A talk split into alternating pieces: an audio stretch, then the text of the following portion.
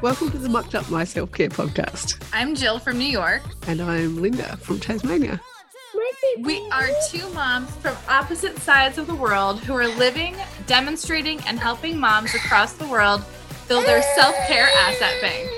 Ready to dive in? Messy, interrupted, imperfect, and most of all, mucked up. Let's get going. Oh, there's that voice again that joins us every week. Recording in progress. good morning, good evening, good afternoon, good night.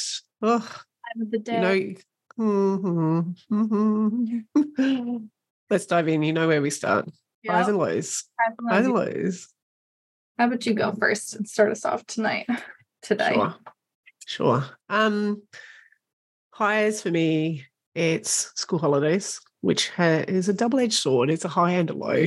It's it can be a little bit more dishes, definitely more dishes. I literally unpacked the dishwasher and packed it again into like, it was full as well. It wasn't even just a we can fit breakfast in there. No, it was it was so full. So and I I really do love having them around. They're so good with the littles, the older two, and they they have their moments as siblings do, where they fight like cats and dogs, and starting to get a little bit bigger now as well. So getting a little bit more challenged with their own bodies and spaces and you know, hormones and stuff. Oh, Um, but generally, yeah, I love having them about. It's really, really great. Great fun. So I know who to go to for help when I start to get to that.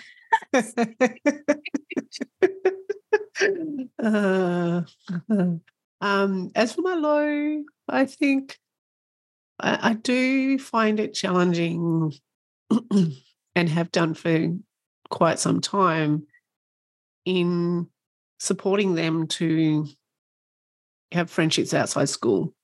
I think we've talked about this on a previous episode where I will send a message to a mum and say, Hey, do you want the boys to catch up? And it's sometimes I'll get met with silence or a no, sorry, we can't fit that in around our busy schedule, or it just feels really hard. Like, how how come it's that hard? Was- it that hard when I was a kid for my mum and dad to what? And so I, I feel like we sort of say these things of wanting the support and the friendships and the help out there. And I think it's become even harder post COVID because I know for our school system, you used to be able to hang around outside the the school door, the classroom door. And maybe this is more when they're younger than when they're older. But to pick them up, you'd have a chat to the mum next to you. And you, I feel like I've made a lot more friends pre COVID easy, easier Mhm. and it didn't necessarily always translate into kids playing together but post covid it does feel a lot harder because people are in this idea now that they don't come onto the school property and sort of hang out and catch up and people have got different schedules and ideas of what that looks like now because during covid we picked them up essentially off site we were Right. encouraged not to come onto the school site. We had to pick them up over the road or over the crossing or that sort of thing. And a lot of people are still doing that. So, yeah, Yeah, interesting. Declan schools Mm. like that. We all have to stay in our cars, and the teachers bring the kids out to the cars, or they come Oh, really? from the car. So it's just a Wow. line of cars in the circle. And I've never talked with any of the parents until I either we got invited to birthday parties. And that was it. Like, That's so weird. That's so best friends. bizarre. I don't know you. um, let's see. I can figure out what my high and low is. Oh my goodness. Um, my high is I think that I'm actually like I've made a new friend and gotten to spend some quality time with them. So that's been a lot of fun. And the low on that is similar to what you're talking about, Linda, is the fact that we're not connecting with people around us as much. Because my neighbor, who I had no idea. She, I, I didn't even meet her until Declan was probably like six months old. And she walked past my house and I was like, oh, hi, you live next to me? And you have a baby? and we yeah, it's it's so a little picnic on the front yard. And uh-huh. Uh-huh. Yeah. Cool. So And- now we've been Yeah, friends. right. the last few years. Great. I like really. So now her and I are talking about having like a, a neighborhood mom get together. Yep. And It's a lot of effort though. okay, I'm totally down Let's be for it. honest. First off, we have to get together to like coordinate how we're gonna Yeah. plan this. and we haven't done that yet because No. life, like just Mm. Mm. so hard to Yeah, I've been trying to crack my neighbor who also has a baby around maybe sort of in between these two, who's about maybe one ish. But for ages, I didn't even realize she had a baby until randomly saw them. I don't, I don't know. And apparently they've got a dog too. I've not seen you walking the dog. How, what happens with your dog? Does somebody else walk your dog? Does your dog walk itself? Why, why haven't I seen your dog? I haven't heard your dog. Like I know I'm What? at fault. Like, why are we like so hesitant to be like, hey, Mhm. Mhm. And I, I wave every time. I wave like I'm like we take a one walk of those crazy. like three houses in a row, all with kids, and they all play with each other, but they also all go to school together. Yeah, yeah, they're right. older. And then we walk by and we're like, hey, but they never invite us to like, hey, you want to come No. play with us? And we don't invite ourselves saying, hey, do you mind if we come play with you? And And, Yeah. and and and I'm the one that weighs high, and they just sort of give me a little glimpse, or like, oh, nothing. They don't even see me. I'm like, do I need to stand in front of your car and like flag you down, try and get your attention or something? There's a lot of pressure, I think, on us, both internally and externally, to find you know the village concept, right? The, definitely, the whole uh, I mean, like that takes a village to raise a child, which I fully agree with. I absolutely think we are not designed, born, or made to do this on our own. 100%. At the same time, what does it actually translate to in reality? right. Because We're you're in the other, you're in New York, I'm in Tasmania. we, we can't really say, hey, I really, really just want someone to talk to me while I wash my dishes. Because that's my one of my, you know, ideal sort of that would be ideal if someone could just stand there and chat to me while I wash the dishes. I think dishes would be I wouldn't worry about packing the dishwasher after I just unpacked it so much. Seriously. Theme of the dishwasher. Pour these over dishes. but you know, like as much as we're definitely 100% there for each other in physical space, um, distance, there, there's a whole stretch of oceans and towns and cities and houses and people between us. and Yeah. when you do have people locally that you I don't know, maybe assume would be part of your village, like Mhm.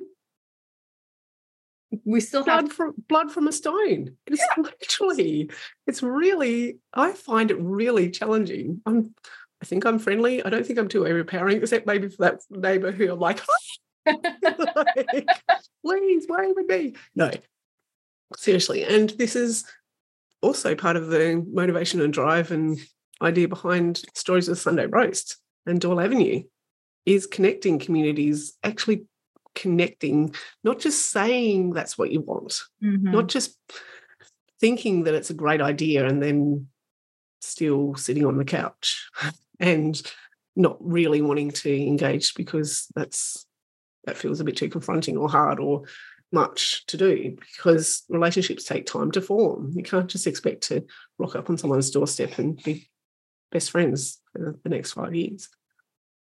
Not everybody's cup of tea. and then distance even still plays a part when you are close by because mm-hmm. then like we both certainly have neighbors that we try to be friends with. Yeah. Want want to. no, I, I've just about given up on that one because you can't really force friendships. right. Let's be And honest. then you have friends that might live 20 minutes away or further.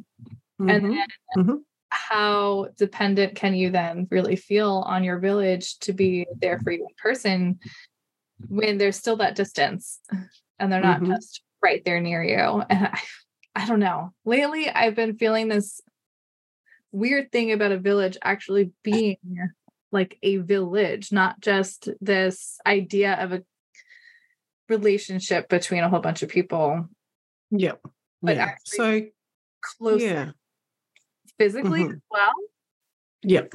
So when the boys were about two and four, I actually lived in something called the co-housing.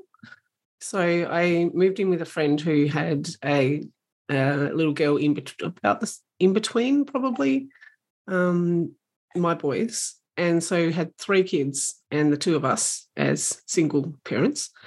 And um, basically, it's like it's like that village concept. So it's a it's a a little bit like a hub and you've got houses which have got no fences. They're all in a commune sort of thing.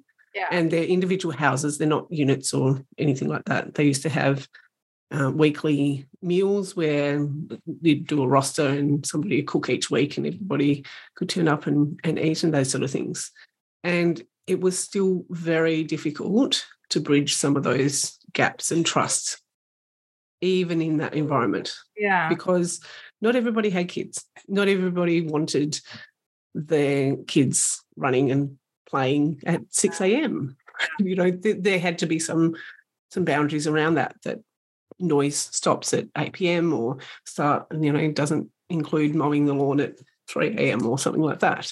So even with with that in place, there was still some challenges to to peopling the human side of it. because it sounds great in theory, it looks great on paper, Mm-hmm. but when you're actually living in it, it's it. And I look on that experience really fondly because there were some great friendships there. But like I said, not everybody had kids. There were people there that were retired. There were people there that were quite hippie. There were people there that were um, not. There were people there. It was such a wide variety, and yeah, it was just really interesting to think back to that. Um, I, I do think we need a bit of a, a balance. Still need a bit of a balance, but I just see such a pendulum of one extreme to the other. Because Mm-hmm. then there's there's also things like the toxic sort of Facebook groups where Yeah, when you were not able to rely on the people you thought you were able to for your village, Mhm, you go mhm. to where there's other people flocking to, and especially in the middle of a pandemic when we're all not allowed to go socialize any other way but virtually, Facebook became you know, Yep. like the place to go to, Mhm. Mhm. but also became very, very um iffy. Mm. Did you have did you have any experiences when Declan was really little of that? I I did not. I was in a few Facebook groups, but I always stayed on the outside looking in and I watched and I just left. like there are certain ones Wise.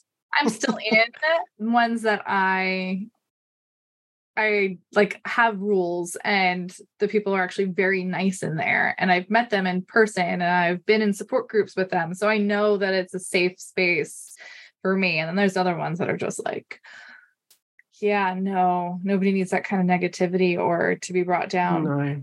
for no. something they're trying to figure out Yeah. like you know you're figuring it out again, too.